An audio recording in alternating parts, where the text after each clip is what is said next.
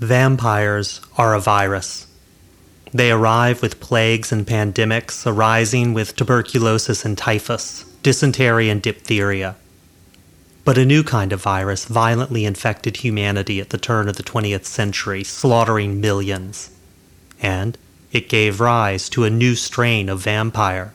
This plague twisted human civilization out of shape, destroyed our sense of self, and shattered our souls, leaving them stunned and reeling from sheer shock.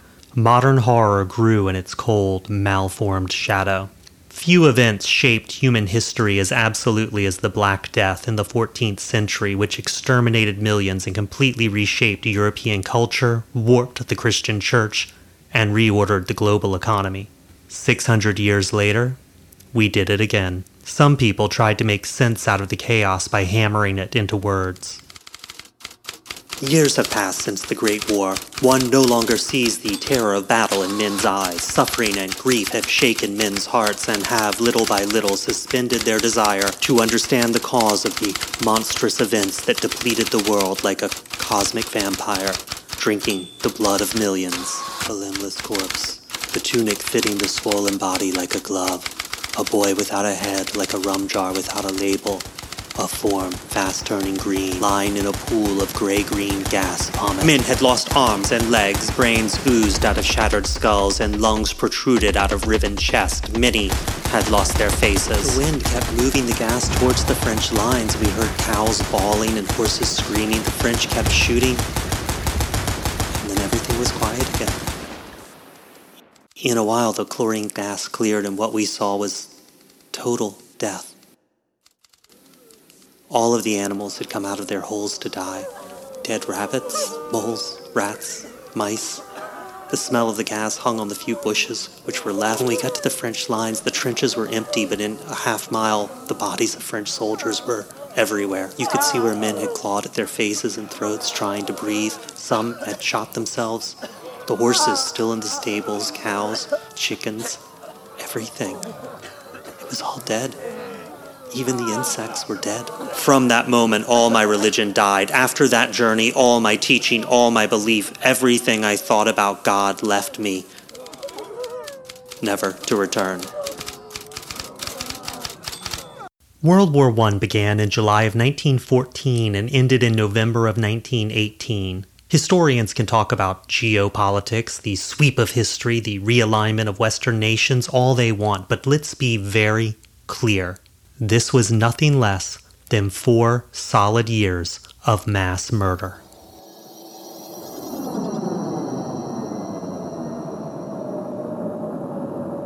Final death toll 10 million soldiers exterminated, almost 10 million civilians slaughtered, 20 million human beings wiped out of existence by an enormous engine of war that we built with every resource at our disposal and fueled with the blood of our young. World War I was not a war, it was not a crusade, it was not a military campaign. It was four years of nonstop death, killing 620 people per hour, every hour, 24 hours a day, 10 murders per minute for four unrelenting years. The Black Death took twice as long and only killed 5 million more people. The ceaseless slaughter destroyed Victorian sentimentality about death. No one wanted a photograph of the corpse of their son sitting in the parlor as if he was still alive, when the corpse of their son was a bloated, flayed mockery of a human shape dragged back from the mud of France. Suddenly, books like Dr. Jekyll and Mr. Hyde, Frankenstein, and Dracula didn't feel like macabre fantasies for morbid dreamers in quiet parlors and libraries. They felt like dispatches from the real world. Helpless Dr. Jekylls impotently watched their comrades gang rape and torture civilians before giving in and indulging their own dark appetites. Armies of Mr. Hydes trampled Europe into a corpse strewn hell, legions of Dr. Frankenstein's birthed scientific monsters, tanks that crushed men beneath their treads, flamethrowers that seared off their faces, poison gas that scorched their lungs. Monsters were no longer fantastic creatures who presented their inhumanity with easy to see scales and fur, fangs and claws. But like Count Dracula, they wore the faces and forms of men and had nothing to offer the world but death. World War I destroyed all our illusions about ourselves.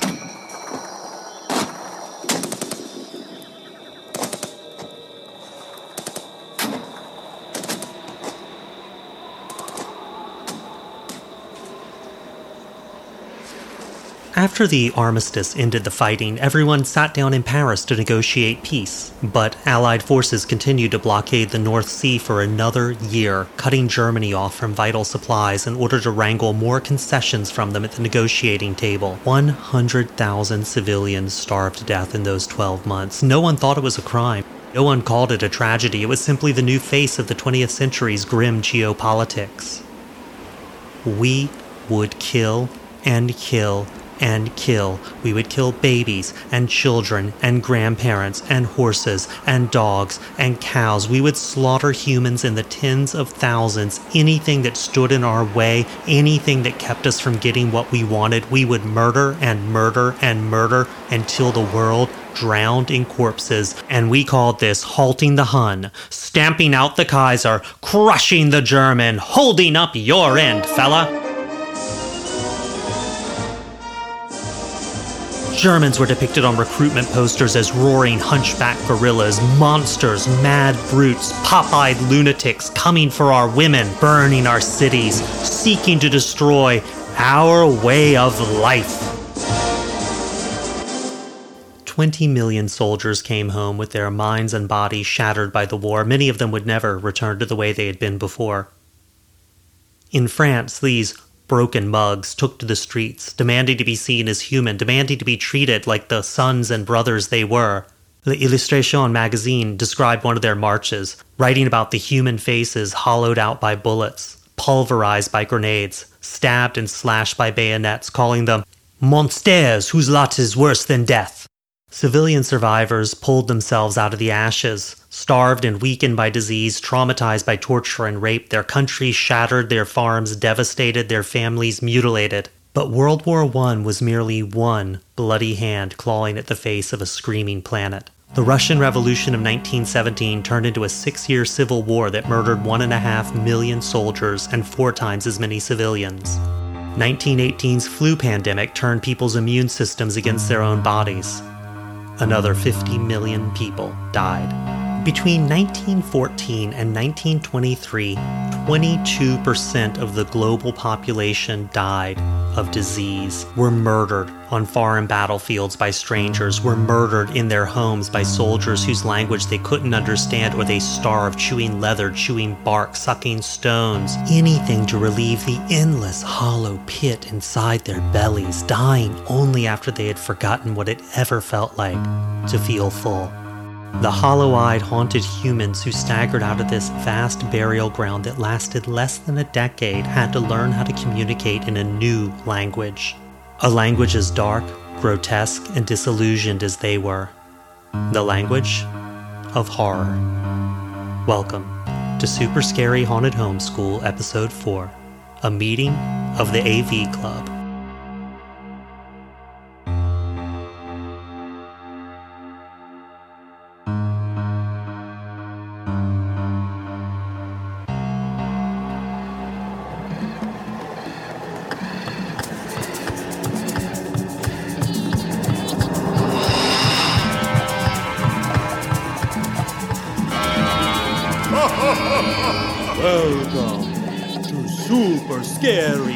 Haunted Homeschool.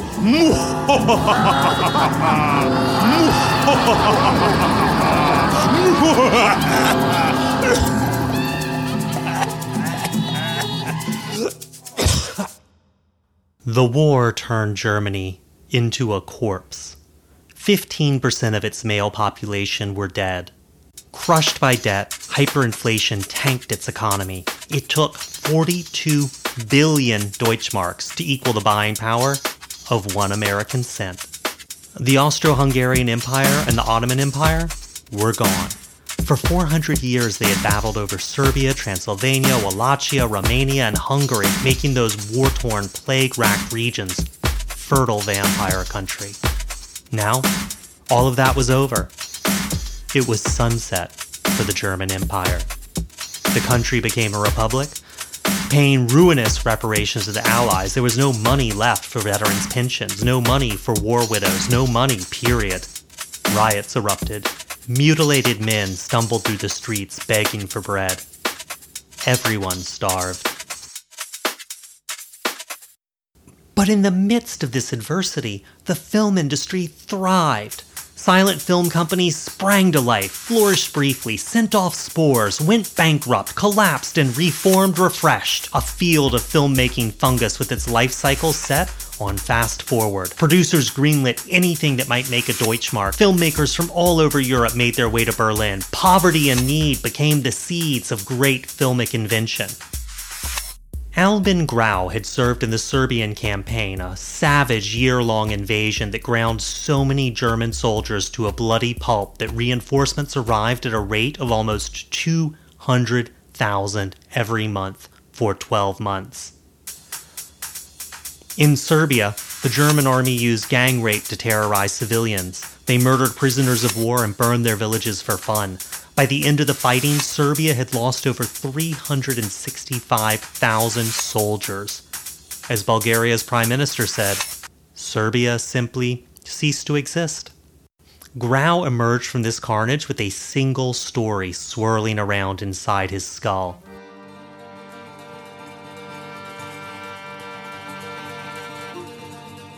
While delousing a Hungarian comrade, the soldier had told Grau that his father had been a vampire. He even had the paperwork to prove it. Yeah, back in oh, 1884, Daddy got crushed by a falling tree. He died before the priest arrived, and so we put him in the grave without last rites. Mama and me, we think this feels so sad, but our neighbors begin to get sick and die, and that's when things got very bad. Mama said, How can it be my husband who is dead and gone, but these people are dying one by one? Then the grocer and the neighbors said that they don't think Daddy is dead. They've seen him come up from his grave and go slinking into windows, and we don't get to have a single choice. We must dig up his cold corpse and stake it to the ground, then burn Daddy to ashes and scatter them on the cold wind. Then they stamp this paper. See, we can show it to anyone we need. It's a memento mori for my father, our very own undead receipt. After the war, Grau ran into another survivor of World War I, F.W. Murnau, an aspiring director and writer who had been drafted at the age of 26. He had survived the Battle of Verdun, which saw 700,000 men slaughtered, and then, hoping for something slightly less fatal, he joined the German Air Force, where he survived eight crash landings before being captured and serving out the rest of the war as a prisoner. Murnau emerged from the war with his body intact, but his heart broken.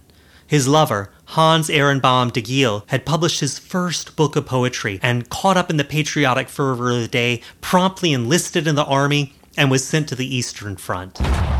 Russia's Eastern Front was brutal, to put it kindly.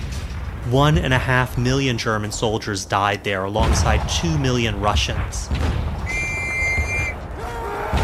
They died in combat. They died of wounds. They froze to death in the field. They died of disease. They were beaten to death, blown apart, burned. Ehrenbaum Degele died during fighting by the Narev River when his post was overrun by Russians armed with clubs and bayonets who engaged in what was later described as berserker warfare. Imagine being a poet, enlisting in the army as a grand romantic gesture, and ending up beaten to death left dying on the ice, thousands of miles from home, never to be warm again.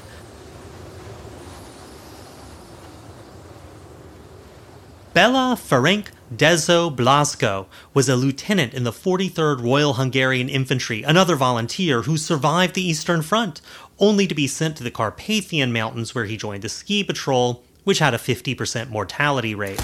He was wounded three times, at one point burrowing beneath a mound of the corpses of his friends to hide from Russians storming the trenches. Finally, he was discharged after a mental breakdown. The year before he met Albin Grau, F.W. Murnau had shot an unauthorized, pirated adaptation of Robert Louis Stevenson's Dr. Jekyll and Mr. Hyde called The Head of Janus, featuring this same Bela Ferenc Dezo Blasco, who by then had changed his name to Bela Lugosi. Grau saw in Murnau someone with a knack for dark material and a total disregard for copyright, just as strong as his own, and he thought he was perfect to illegally adapt Bram Stoker's Dracula. Grau rounded up money from a businessman, Enrico Dieckmann, and founded Prana Films. Prana was the name of a popular theosophical publication, deriving from the Buddhist concept of breath as life. Prana immediately announced a slate of several films as soon as it was formed. Dreams of Hell, The Devil of the Swamp, And Dracula. they barely had the budget to roll film. They definitely didn't have the money to pay for something as abstract as the rights, but without the rights, they needed to disguise their ripoff. Grau hired another World War I veteran, Henrik Galeen, to set Dracula in Germany, chop off the beginning and end of the book, and change the names of the characters. Count Dracula became Count Orlok. Jonathan Harker became Hutter. Mina became Ellen. And Renfield became Nock. They searched Stoker's book for a new title because they couldn't use Dracula and finally landed on Nosferatu.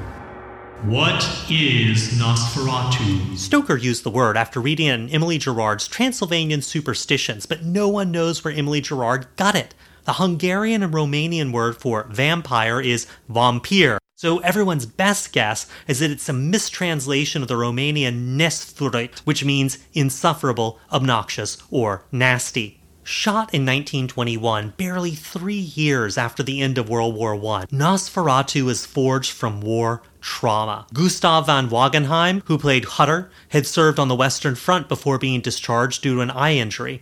Cinematographer Fritz Arno Wagner had been in the German cavalry unit, but had been discharged in 1915 after receiving a wound so hideous he never talked about it or his war service for the rest of his life.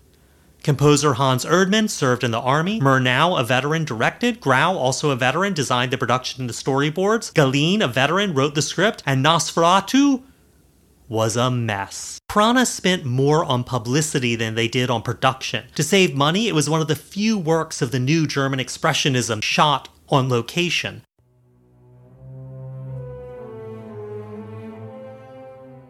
The story is sappy, the acting is hammy, the costumes and props look cheap, but Nosferatu sears itself into your brain because it is the first poisonous emanation from the shallow graves of the restless World War I dead. As if he was receiving transmissions from the future. 17 years before World War I broke out, Stoker had crafted the perfect World War I allegory. Think about the plot of Dracula. An innocent young man is sent deep into Europe to do his duty by his elderly, money hungry boss. There, he finds nothing but ruins and an undead corpse that drives him mad.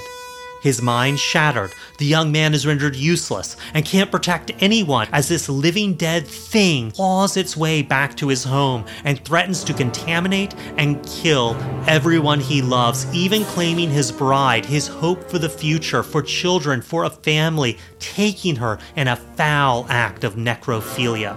Only the rising of the sun, a symbol of reason and rationality, can dispel this unstoppable gothic darkness from the heart of Europe. The image of actor Max Schreck's Count Orlok infected popular culture, a rabid, rat faced freak with bulging eyes and too many teeth. It became the second most famous figure of the vampire, reproduced in Tobe Hooper's Salem's Lot, in the anime Hellsing, in Guillermo del Toro's Blade 2, in Star Trek Nemesis, as Count Nightwing in Goosebumps, as Petyr in What We Do in the Shadows, in the game Castlevania, and on and on, surviving hundreds of years after his death. Wherever you see a pointy eared, bald headed, skeleton fingered vampire, you are seeing the children of Max Schreck. Nosferatu premiered at the Berlin Zoo on March 4, 1922. By that summer, Prana was bankrupt. No one wanted to see their movie. They released one more film, Warning Shadows, another expressionist horror show, and no one wanted to see that either. They were both flops. Some people blame Prana's bankruptcy on Florence Stoker, Bram Stoker's widow, who sued them the second she found out about their film. 64 years old, totally humorless, and completely prudish, Florence Stoker is definitely not the villain of this story.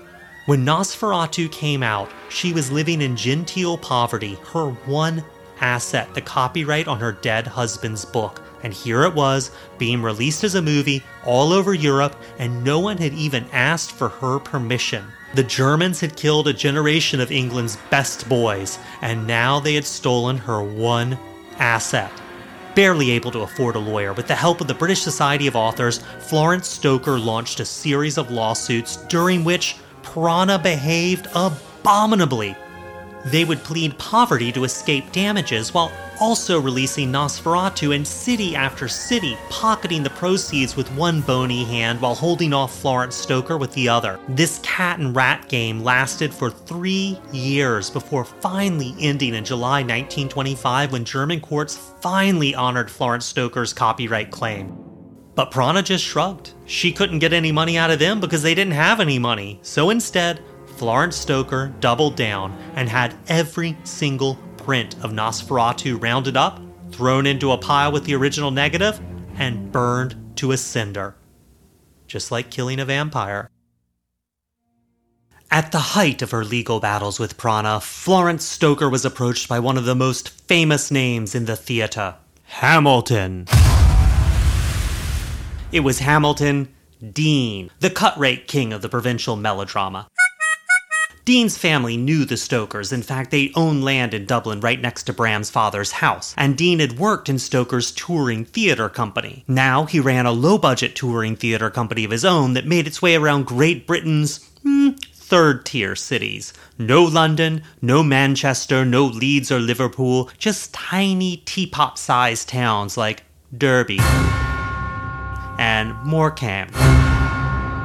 He didn't deliver sophisticated entertainment, he delivered predictable melodramas full of fainting maidens, good girls fallen into bad ways, weeping mothers, stern fathers, all set on depressingly bargain basement sets of wallpapered flats, dusty velvet furniture, and painted window panes drooping with dusty drapes. But Deane fell in love with Stoker's Dracula and he kept bugging Florence. I want to turn it into a play. I want to turn it into a play. I want to turn it into a play. I want to turn it into a play. I want to turn it into a play. He could see it before his eyes on every empty stage in every drafty hundred seat hall he played a tall, mysterious gentleman, two swooning maidens, a manly husband, a brave fiance failing to save his true love from sin, wolves howling on the moors, stakings by green lantern light. Deane saw the surface of Dracula, not the subtext, I think it's fair to say. He saw the costumes and the sets, not the disease and the sex. And Florence Stoker wasn't convinced. She resisted Deane again and again and again until finally, in the midst of her legal battle with Prana Films, she realized maybe it was a good idea to license an adaptation that would at least put some money in her pockets. And Deane, well, he was an insufferable pipsqueak, but no one else was exactly beating down her door.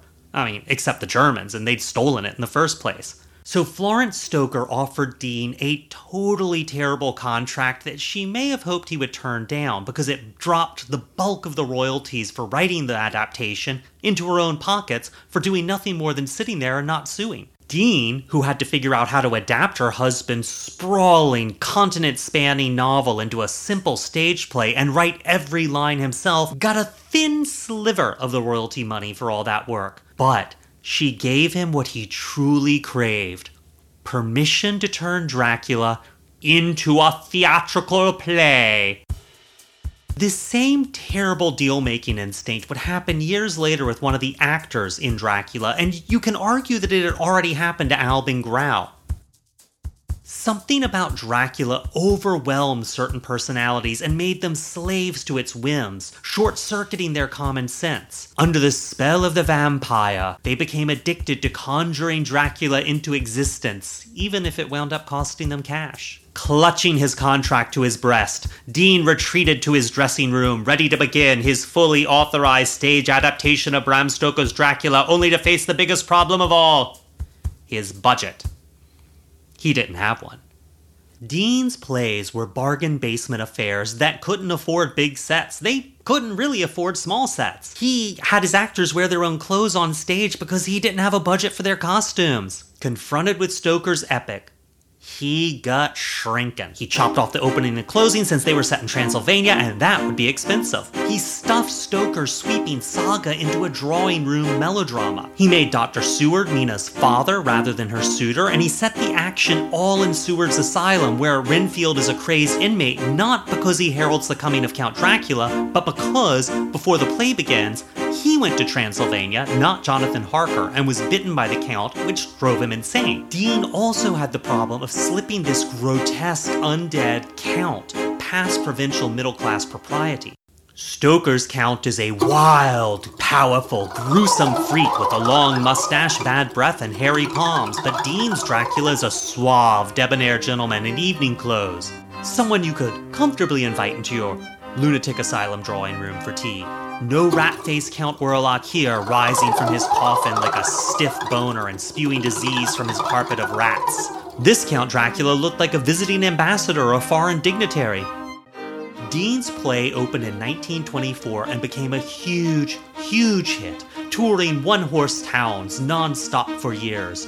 It proved so popular that demand for Dracula crowded out all the other plays in Deane's repertory, and finally convinced him to abandon the hick sticks for London slicks. Deane opened Dracula after much pressure at the Little Theatre on the West End, Valentine's Day, 1927, with actual nurses stationed in the aisles in case anyone fainted from fear. To make sure they weren't wasted, he also hired people to faint from fear. Deane's record 39 faintings at a single performance. Deane's Dracula begins with an actor imitating the howling of a wolf off stage. Then people entered the drawing room and talked, and talked, and talked and talked and talked and talked and talked and talked and talked and talked and talked and talked and talked and talked and talked for a very, very long time. The censors had censored the Count's climactic staking, so Deane staged it almost in total darkness, lit by green flashlights held by the actors, who also helped move scenery on and off stage. Rather than smashing a mirror that confronted the Count with his own lack of reflection, Count Dracula almost smashed it, but managed to stop himself at the last minute because, hey, does Hamilton Deane look like he's made of mirrors? The London critics flocked to Deane's Dracula and they hated it.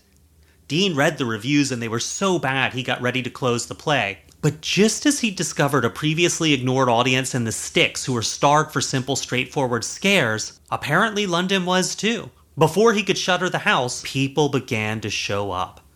The London Dracula ran for hundreds of performances. It became the city's summer sensation, constantly moving to bigger houses, one after the other, until it outgrew them. At one point that summer, London was raking in the loot while three different Deane companies did Dracula in the provinces. Finally, after years of all this Dracula drama, an American producer deigned to notice that while this was not proper theatre by someone like Sir George Bernard Shaw, it seemed to be enjoying some small success, and so he pinched his nose and came to Florence Stoker and asked to take Deane's play to Broadway. Well, Florence Stoker thought she'd finally hit the jackpot, but there was one problem Deane's script, which included lines like, well, sometimes way back home, I've caught a whiff of garlic from some Dago or Mex in the subway, but I never saw red like the Count just now. That's got me beat. or, I have sorrow if I have given you the alarm. Perhaps my footfall sounds not so heavy as that of your English plowman. It's not that Deane's writing wasn't PC, although it wasn't. It was just bad. To write a new version for Broadway, the producers hired John L. Balderston, a journalist who'd seen action covering World War I, and they dumped Deane's script. They also dumped Deane's Dracula, who was played by Raymond Huntley, Florence Stoker's agent's brother in law, whom Deane had hired to butter up her agent. It wasn't that Huntley was terrible, I mean, he wasn't great, but he wasn't that bad. But Huntley haggled for $125 a week to perform Drac in New York. The Broadway producers preferred their discount option Bela Lugosi. Bela had immigrated to New York, and his own best hype man, he claimed to have played all of the great dramatic roles of the theater in my native Hungary. But not really. Back in Hungary, in the big plays in the big cities, Bela played small supporting parts, only getting to unleash his inner thespian in the A list roles when B list companies toured C list villages. Even in F.W. Murnau's film adaptation of Jekyll and Hyde, The Head of Janus, he hadn't played Dr. Jekyll. He hadn't even played Mr. Hyde. He'd played Dr. Jekyll's butler. But when Bela moved to New York, he got to play the big roles in Hungarian language theaters, while he also got to play the smaller, heavy parts and minor dramatic roles in English language theater. Which was probably because his English language stunk and he had to learn all of his lines phonetically. During rehearsals, Lugosi was terrible. And the producers considered firing him more than once, but his hooked on phonics English turned out not to be a bug, but to be a feature. It caused him to speak in a slow, laborious, Rosetta Stone rhythm that would ultimately become the speech pattern of Count Dracula. Finally, Dracula opened on October 5th, 1927. The reviews? Vogue magazine. Dracula is fun. It would probably be more fun if it was less shoddily produced and performed. Alexander Woollcott said, Ye who have fits, prepare to throw them now. The New York Sun drawled, I found much of Dracula terribly entertaining. Sometimes the chaste Ibsen side of me said pish tush tummy rot, and unavailing things like that. Sometimes I had to grunt like a grown up over such foolish sights as a bat, which joggled around on the backdrop with all the liveliness of yesterday's wash rag. But I was bullied out of noticing lacuna like that by the sheer animal horror of the story. Souvenir demon masks were sold in the lobbies. Nurses monitored the audience for fainters, a trick stolen from Deane, and this time, Dracula actually smashed that mirror. I mean, they could afford a new one every night. The show was still cheap. It needed to make about $7,000 each week to cover its cost, but it was raking in $13,000 a week. That's 6,000 bucks in pure profit. You can afford a lot of mirrors for profit like that. But Deane wanted more money. He'd given away most of his royalties to Florence Stoker, and he dreamed of heading an American tour. Furious when the producer said no to his idea of taking Dracula on the road, Deane threw together a stage version of Sheridan Le Fanu's Carmilla and threatened to tour that instead. Realizing that they didn't quite own the actual vampire concept and that people wanted to see vampires, Dracula or otherwise, the producers decided Deane could tour Dracula. Then, after a while, they closed the Broadway run, which lasted about 240 performances, which was way less than it got in London. And Lugosi went out west with Deane for a 10 week run in Los Angeles and San Francisco in early 1929, which got the attention of the LA papers. Florence Stoker was just as unthrilled about all this as Deane. The producers had kept her blood pressure really high by constantly missing royalty payments. Her blood pressure was so high, on a pretty regular basis, that when she picked up the paper one day, her head almost exploded from all that hot blood. Because she read a headline. Universal Studios has bought the rights to Broadway sensation Dracula. Plans to make it a starring vehicle for Conrad Veidt. A German. Another goddamn German. Once again, here were people handing around Florence Stoker's property without even contacting her about it. Right on cue, like a corpse that wouldn't stay in its grave, re enter Nosferatu. Prints of the German silent film ripoff had resurfaced again, this time invading America. Even worse, one of the exhibitors on this run tried to sell the remake rights to Hollywood himself, cutting Florence out of the picture completely. Cue a headache inducing, stomach cramping negotiation between Hamilton Deane, Florence Stoker, Universal Studios, Metro Goldwyn Mayer Studios, writer John L. Balderston, and the Broadway producers. Throw in the Nosferatu Bandits and the Great Depression kicking off in October 1929, right in the middle of all this legal mud wrestling, and I'm going to save you a headache by skipping to the end. One year later, in 1930, Universal closed the deal to turn Dracula into a motion picture. Which was weird because not a single person at Universal wanted to buy Dracula and turn it into a motion picture. A reader report written for Universal claims that Dracula contains everything that would cause an average human being to revolt or seek a convenient railing. Another reader wrote Absolutely no. Who would want to sit through an evening of unpleasantness such as a picture of this type would afford? Carl Laemmle Sr., the founder and head of Universal Studios, said, I don't believe in horror pictures. It's morbid. None of our officers are for it. People don't want that sort of thing. Actually, I take it back. One person at Universal, one single solitary person, did want to turn Dracula into a motion picture. Junior. Junior was Carl's son. He'd been born Julius Laemmle, but changed his name to Carl Laemmle Jr. when Carl Laemmle Sr. made him head of production at Universal Studios as a birthday present when he turned 21. That's how the Laemmles rolled. When Carl Laemmle Sr. gave his niece Rebecca Laemmle her first acting role in 1925's Phantom of the Opera, she changed her name from Rebecca to Carla as a way to say thank you to Uncle Carl, too. Universal Studios, however, wasn't a gift worth changing your name for. It was barely worth changing your pants.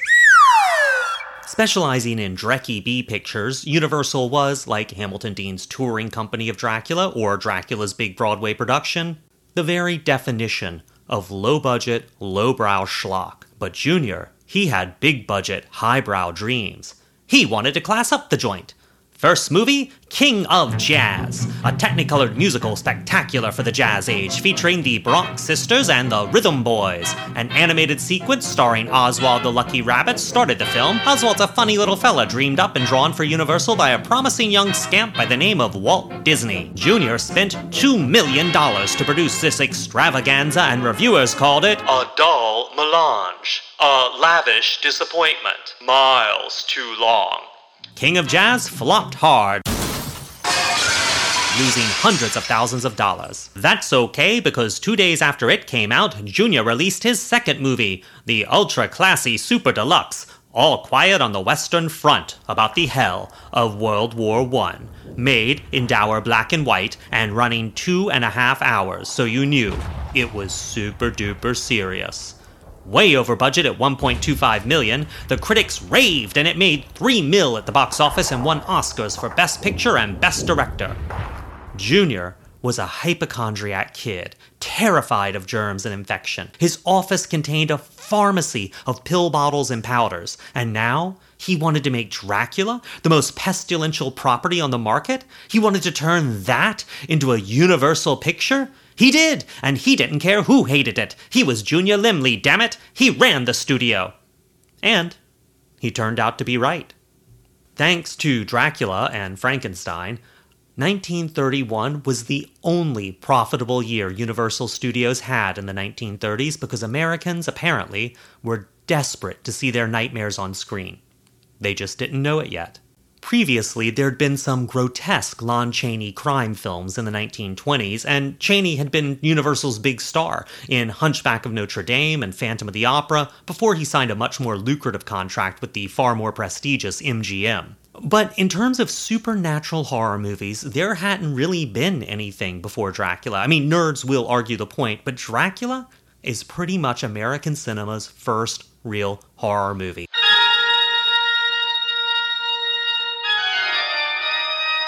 And in its wake, Junior unleashed a gang of these films to pummel Depression era America's traumatized psyches into mental mush and provide the template for horror movies for the next 100 years. Under Junior's frequently washed hands, Universal released Dracula, Frankenstein, Murders in the Rue Morgue, The Old Dark House, The Mummy, The Invisible Man, the Black Cat, and Bride of Frankenstein. We're still living in the shadow of these movies today. Over the last decade, Universal Studios blew almost half a billion dollars trying to resurrect their horror franchise from the 1930s with stars like Tom Cruise and Benicio del Toro. They failed miserably because they were missing an essential ingredient Junior. His contemporaries had a lot of things to say about Junior, Junior was an idiot. said one actor, Junior was retarded. said another. But Junior knew how to put a package together. He had terrific taste and talent and was always willing to spend more money to make a movie better. He gave his directors a lot of freedom and encouraged them to go dark, dark, dark. He may have been young, he may have been dumb, he may have been retarded, but he knew something that half a billion dollars couldn't figure out in 2010 how to make a horror movie work on screen.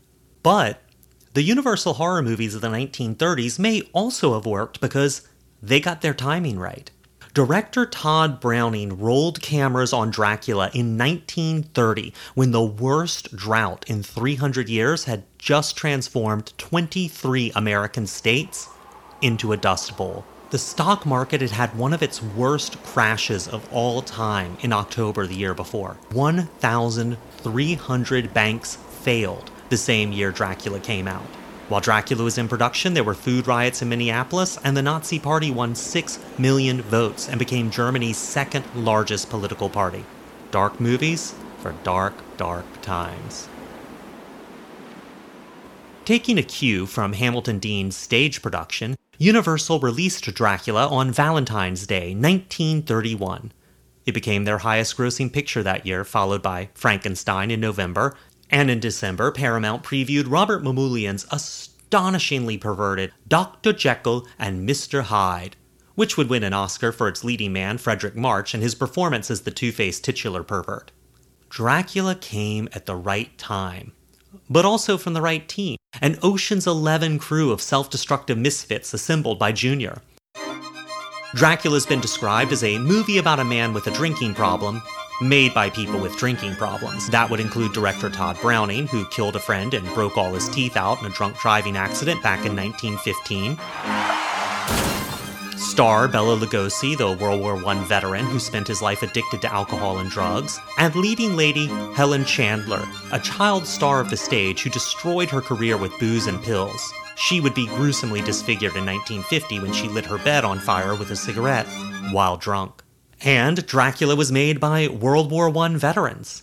A lot of the Universal horror films were.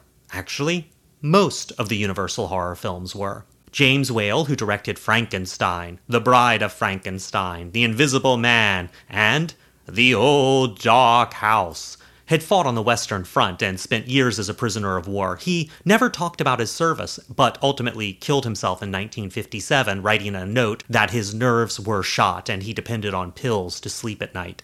Edgar G. Ulmer, who directed The Black Cat for Universal, was a German teenager left homeless by World War I.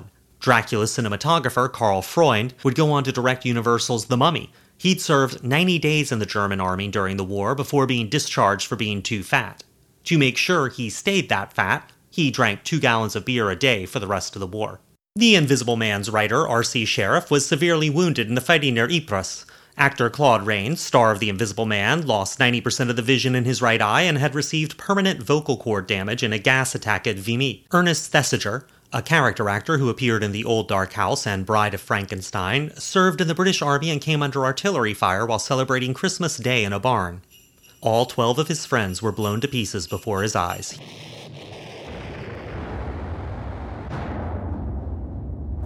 And then there was Bela, the soldier who survived the Eastern Front by hiding beneath the corpses of his friends.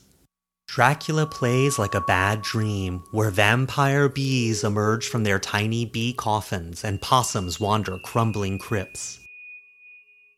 It's slow and mannered, stiff as a waxworks, populated by pale faced cadavers, but it blended anxiety about World War I, sex, death, women, venereal disease, necrophilia, and xenophobia into a surreal, claustrophobic nightmare.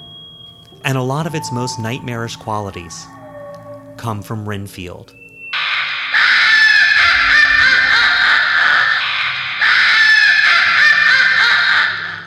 Dracula begins the way World War I began, with a young man being sent to Europe.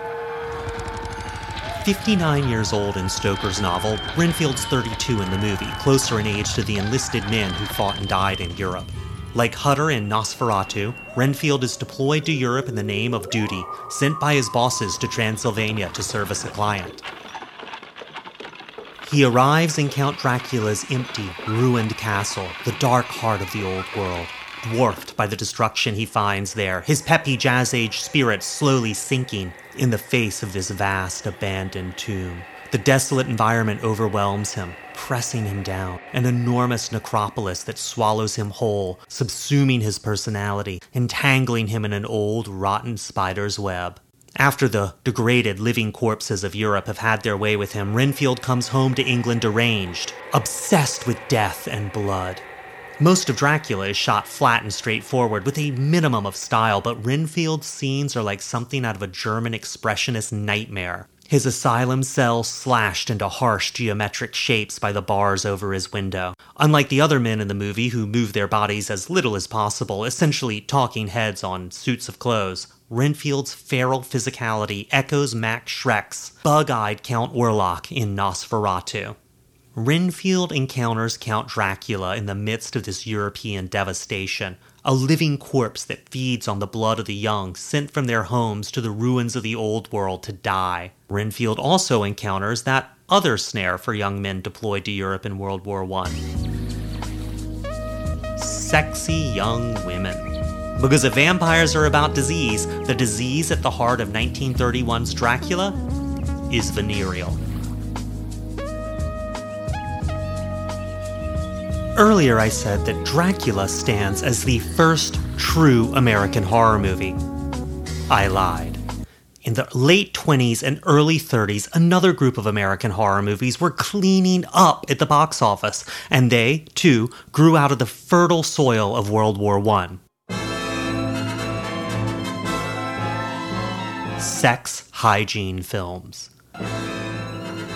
Shocked at the number of enlisted men who showed up for basic training with VD. In 1917, the Surgeon General began a campaign to put America on guards to threats against their sexual health, mostly from foreigners. The very first motion picture produced by the United States government was 1917's Fit to Fight, in which five wholesome American boys join the army, go to a training camp, and get venereal disease. Proper medical care will not only prevent danger to others, but may shorten and prevent complications of the disease in the infected man.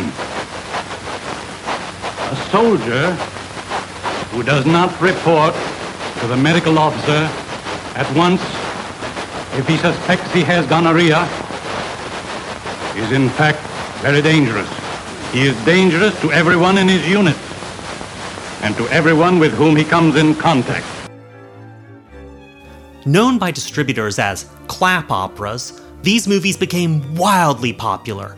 The first of them had been 1915's Damaged Goods, a VD film based on a VD play which sold 5,000 tickets per day when it was released in Detroit. And the police had to be deployed to manage the box office line. It got so rowdy. Damaged Goods was re released in 1917 and 1918, both to huge box office. Sex hygiene films were such moneymakers that by 1919, industry magazine Exhibitors Trade Review felt compelled to run an announcement. To whom it may concern, this publication will hereafter accept neither advertising nor publicity concerning any picture dealing with venereal disease or sex hygiene, which is intended for commercial exploitation in the theaters of the United States before mixed audiences in the manner of dramatic productions.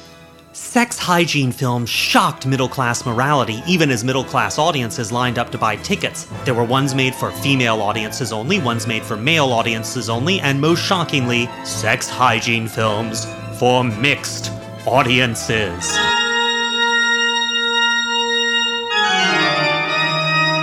But the separate sex hygiene films sent really interesting messages. In classroom instructional movies and in theaters, boys were taught that their testes created Desires, which, if controlled, make possible creative effort in art and music and all the finer experiences. But uncontrolled, they are destructive and dangerous. But they are also a great source of personal power. The safest method of guarding your health and that of your loved ones is by keeping yourself under control. The know-it-all person may tell you that a man must have sex relations to keep well and develop strength in his organs. That idea is entirely false. Medical science has definitely proved that a man can be healthy and actually stronger if he avoids sex relations. A woman learned that if she was infected with a venereal disease like syphilis or gonorrhea, she would give birth to defective children. But, interestingly enough, the responsibility for infecting her lay solely with the man for bringing this disease into the family home. Women were not blamed for getting VD, they were victims of men. The films aimed at men emphasized that VD was curable, consult your family doctor. Films aimed at women told them that there was no cure for this curse, please avoid at all cost. Sexual desire had become a disease. This ignorance of sex and the possible effects of illicit sexual intercourse have left a vast trail of human wreckage. Countless numbers of blind, deformed, and hopelessly insane. This frightful toll levied upon our country as the price of ignorance exceeds in numbers the combined battle casualties of all nations participating in the World War. One military issued pamphlet basically reads as a synopsis of Renfield's opening portion of 1931's Dracula.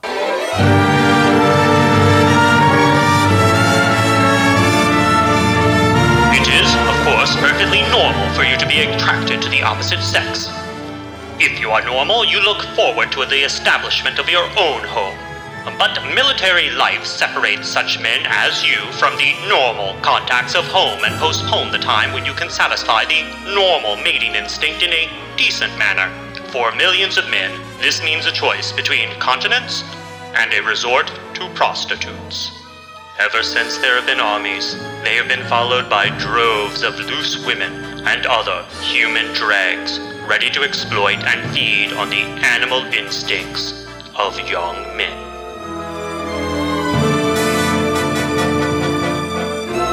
Renfield encounters some of these loose women and human dregs ready to exploit and feed on young men in Dracula.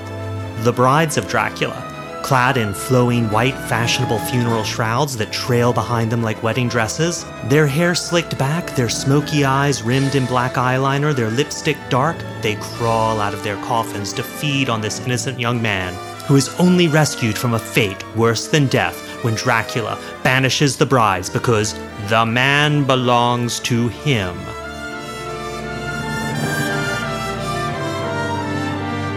The bride's look is familiar. It's the look of the vampire. And I don't mean blood sucking vampires, I mean a specific vampire that American audiences had already seen on the silver screen by 1931 Theda Bara's Vampire.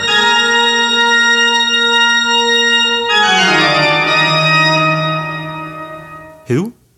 Theda Bara, the mysterious, seductive, dangerous silent film star who first blended sex and death into a head rush hit of Lustmord back in 1915. Hollywood's first big sex symbol, Bara was nicknamed The Vamp after her career making role as a sexually voracious woman billed as the vampire in the 1915 silent film a Fool There Was, based on the Broadway play of the same name, which was in turn based on the Rudyard Kipling poem The Vampire, which was itself based on Philip Burne Jones's painting of a woman in a nightdress straddling an unconscious man, also called The Vampire, that caused a sensation when it was first displayed in 1897, the year that Bram Stoker published Dracula. A Fool There Was is about a nice American man with a wife and children sent to Europe by his bosses where he meets Bara, described in the inner titles as A woman of the vampire species. Clearly, one of the 19th century psychic vampire ladies, she seduces this hapless American Romeo, depletes him of his life force, leaving him weak and withered, humiliates him in front of his family, degrades him and ruins him, and still he begs her for more. He's left a babbling Renfield esque shell, So some of him lived. the final inner title reads, in what could be an epitaph for all the shell shocked veterans returning from the war. But the most of him died. The brides in 1931's Dracula look like Theda Bara, even adapting her signature pose, pressing their chins to their chests so that their eyes show a crescent of white beneath the pupils as she looks up into the camera, making her appear both wanton, hungry, and inhuman. The venereal disease connection gets stronger still when it comes to Mina, who in the movie is Dr. Seward's daughter. By the late 1920s, sex hygiene films had become less lectury and more dramatic. Movies like Is Your Daughter Safe? Are You Fit to Marry? and Pitfalls of Passion played capacity houses, accompanied by lectures all over America. Usually, they were about men leading younger women astray, like in Road to Ruin, when Sally and Eve start out reading a racy novel which leads them to meet the older married man Don at a roadhouse and he gives them VD, an unwanted pregnancy, an illegal abortion, and ultimately death. Women in these movies were led astray by these older, more experienced men who gave them a disease for which there was no cure. A disease that contaminated them and made them impure. A disease they could pass on to their families. A disease that, as Mina says to her fiance in 1931's Dracula after she's bitten by the older European Count Dracula, Darling, you're not going to die. You're going to live. No, John. You mustn't touch me. And you mustn't kiss me. Ever again. What are you trying to say? Professor, you make him understand. I can't. It's all over, John. Our love, our life together. Maybe I'm making something out of nothing. Maybe it's all just an accident. This could just be one of those pointy headed theories that academic nerds like me love to spin. And yet, Junior Laemmle lived in terror of venereal disease, lining his underpants every day with a layer of sanitary pads designed to protect his precious jewels from grody gonorrhea germs. And remember all those nurses in the aisles of Hamilton Deane's Dracula productions? The movie version of Dracula used the same trick, stationing sterile, hygienic nurses in movie theater lobbies during the film's run. And then there's the fact that Lugosi, when you watch his performance, he moves much more slowly than the other actors on screen. He speaks deliberately and phonetically. He's stiff and stately, wrapped either in his black cloak or bolted into his evening wear like a corpse in a coffin at a funeral home viewing. And he is a corpse. A corpse who spreads infection. Junior made it very easy for audiences to pick up the disease subtext of Dracula, a sick subconscious signal we've become numb to by overexposure to vampires. But it is there most strongly in the 1931 version of Dracula.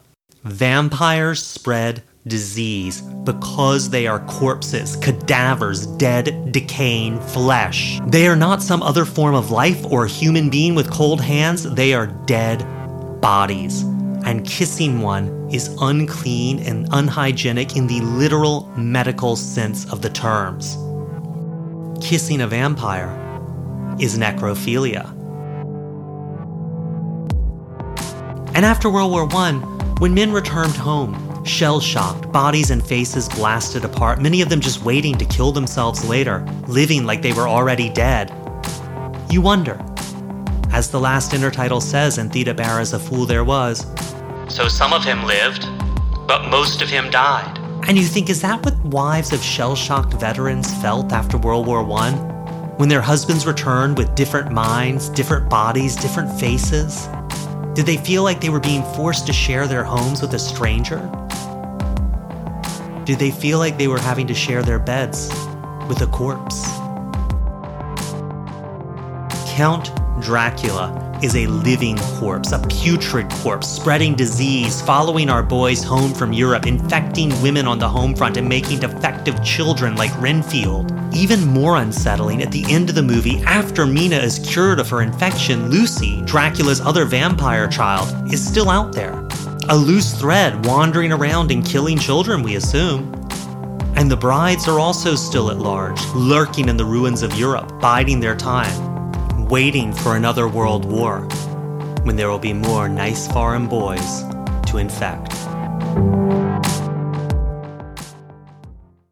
Dracula didn't come out at a good time. The Great Depression had gutted the film industry. Between 1930 and 1932, audience attendance dropped by a third, driving desperate distributors to try anything from double features to gimmicks like Dish Night when they gave away free dishes to lure people back. But Dracula was a hit. Why? It may have tapped into a pent up panic over infection and disease that the sex hygiene films had also tapped into. It may have manifested fears unleashed by World War I that gnawed on America's subconscious. It may have just tapped into audiences' hunger for something new. But whatever accounted for its success, all it was was a very popular movie until 1938, when a Los Angeles exhibitor programmed Dracula and Frankenstein on a double bill, and the paired features broke house records. That October, the gruesome twosome roamed America, gobbling up everyone's cash, and Universal Monsters entered pop culture overdrive. In Cincinnati, they shattered a six year house record, and they did the same thing in Indianapolis too. At the Rialto in Manhattan, Dracula and Frankenstein tag team audiences, running around the clock for 10 sold out screenings every day. Dracula's success helped pave the way for the release of Carl Theodor Dreyer's own austere vampire film, Vampyr, released in 1932. Denmark's master director, Dreyer wanted to make Vampyr because, as he said, Vampires are the fashionable thing at the time. Dracula had been a hit stage play in Denmark, and Dreyer didn't really care about the subject matter of his movie so long as he was able to secure funding. I wanted to break new ground for the cinema. That is all. Dreyer's film was funded by its lead actor, a member of the aristocracy, and it was a bit of a vanity project for him, and he dribbled cash into it. Shot on location to save money. The cast and crew bunked at the chateau that provided their location, and the movie plays out almost like something from David Lynch's Eraserhead, dreamy and disconnected. Maxim Gorky wrote on cinema It is a life without color and without sound, the life of ghosts. And he's pretty much sounds like he's talking about Vampyr, which seems to be set in the space between life and death, as characters float through a wrecked chateau, apparently nodding out on cough syrup, offering each other cups of tea as a cure for anything. It's disgustingly tactile and textured. It feels like a movie shot inside a corpse. Instead of adapting Bram Stoker's Dracula, it's an adaptation of Sheridan Le Fanu's Carmilla. Post production took forever, not just because of budget trouble, but because the dialogue had to be dubbed into French and German, as well as a preparation of a Danish version. So UFA, the distributor, decided to hold it because they wanted to see how Universal's Dracula and Frankenstein did when they were released.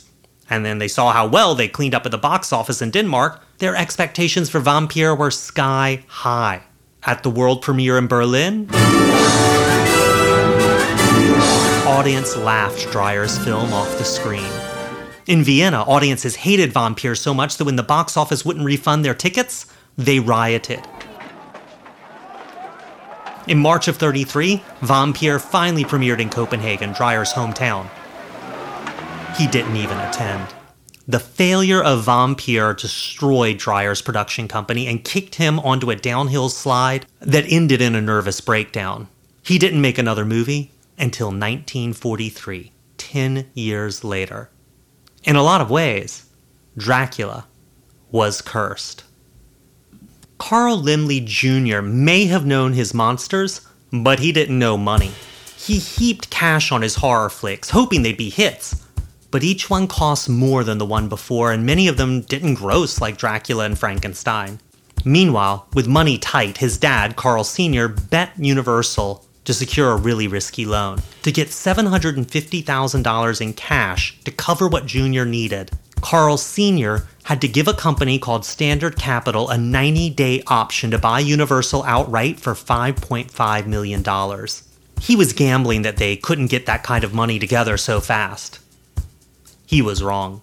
As Junior's last production, the prestige musical Showboat, directed by James Whale, went over budget yet again. Standard Capital bought Universal Studios for $5.5 million on March 14, 1936. One month later, Junior resigned. He would never make another motion picture. Carl Sr. had already retired, he'd be dead by 1939. In his final years, he spent all of his time and almost all of his fortune getting Jews out of Germany and into the United States. At one point, he tried to bring over the entire Jewish population of his hometown, Laupheim. Ultimately, he personally evacuated over 300 Jewish families. Junior, however, didn't go out a hero like his dad. He would live off the $5 million sale price for Universal in a remote Hollywood mansion where he'd spend the rest of his life. Locked into his bedroom every night by his housekeeper, where he would watch television by himself, catching the fevered products of his younger nightmare imagination on The Late Late Show. When he died in 1979, they buried him in a t shirt. There was a lien on his mansion, and the Oscar he'd won for All Quiet on the Western Front had long gone missing. Showboat, ironically, turned out to be a big hit, but all that money went to Standard Capital, not Junior, and not his dad, who bet so big on his son. But the Dracula curse didn't stop there. Dwight Frye, who played Renfield, was too young to serve in World War I, but his success as the PTSD version of Renfield, and he really does own the film, saw him cast for years as, in his own words, nothing but idiots, lunatics, and half-wits. Too old to fight in World War II, but desperate to help the war effort. In 1943, he took on crushing hours at Lockheed as a draftsman designing tools. Unfortunately, as he piled up shift after shift after shift, he exacerbated a heart condition that he'd hidden from everyone in his life because, as a Christian scientist, he didn't believe in medical treatment. In a cruel twist, he received word that he'd gotten a non idiot, non half wit, non lunatic part in a new film as Woodrow Wilson's Secretary of War, Newton D. Baker, but three days before shooting started, while boarding a bus with his wife and son on their way to a celebratory double feature, he had a fatal heart attack and died in the aisle. And then there was Bela. Dracula haunted Bela Lugosi for the rest of his life. He'd played the Count on stage, and he had screwed up his hand when he negotiated with Universal by lobbying too hard for the role in the movie, tipping off Jr. that he'd accept almost anything that he was offered. The leading man who played Jonathan Harker in the film got $2,000 per week.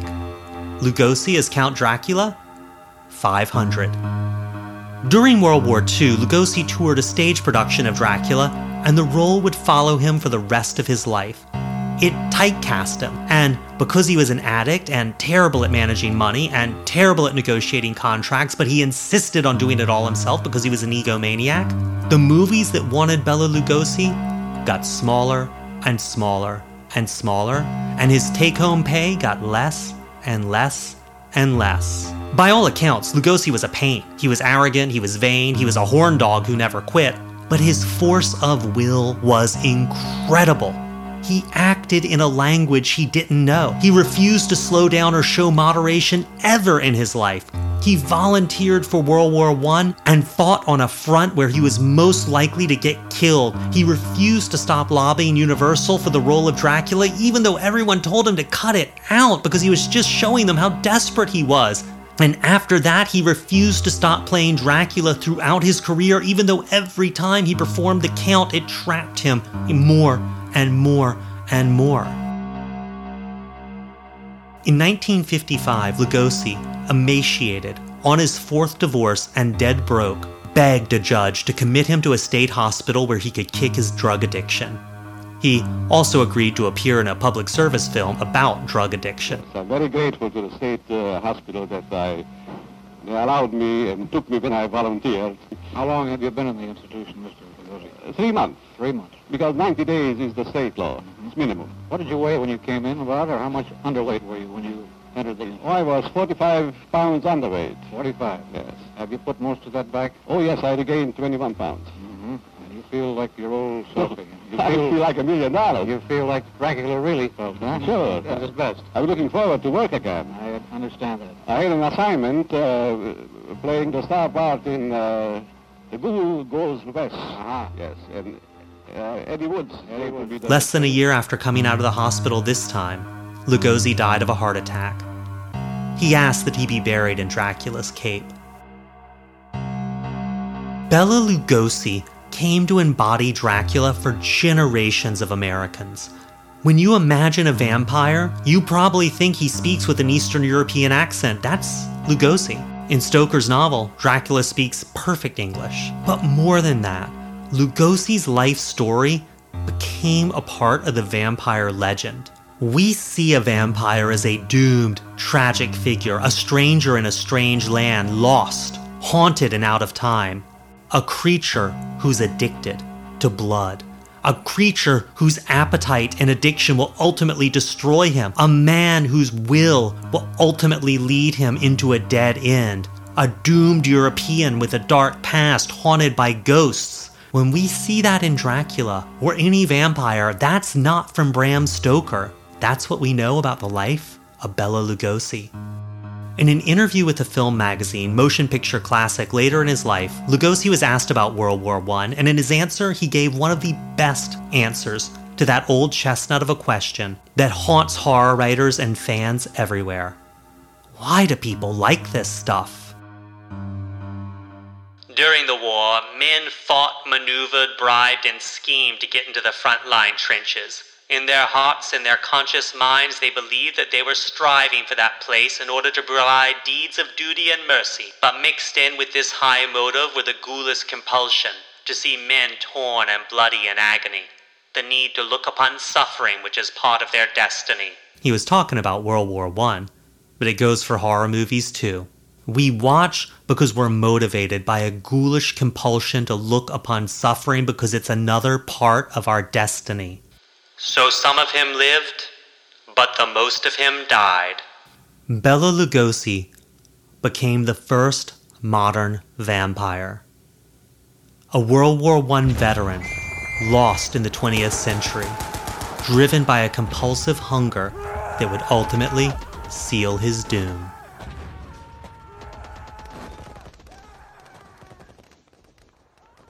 World War I is the pivotal event in modern horror.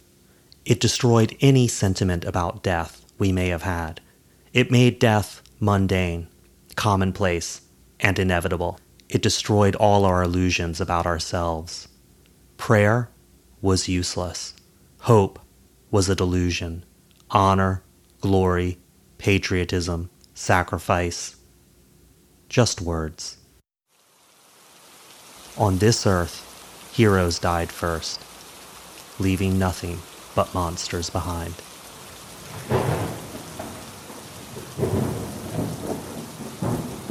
Charles Hamilton Sorley was a cross country runner who volunteered for the war and rapidly rose to captain. He was killed in action by a sniper at the Battle of Loos, October 13, 1915. He was 20 years old. His grave is empty because they never found his body. He was a poet, and this poem, his last, was found in his kit bag.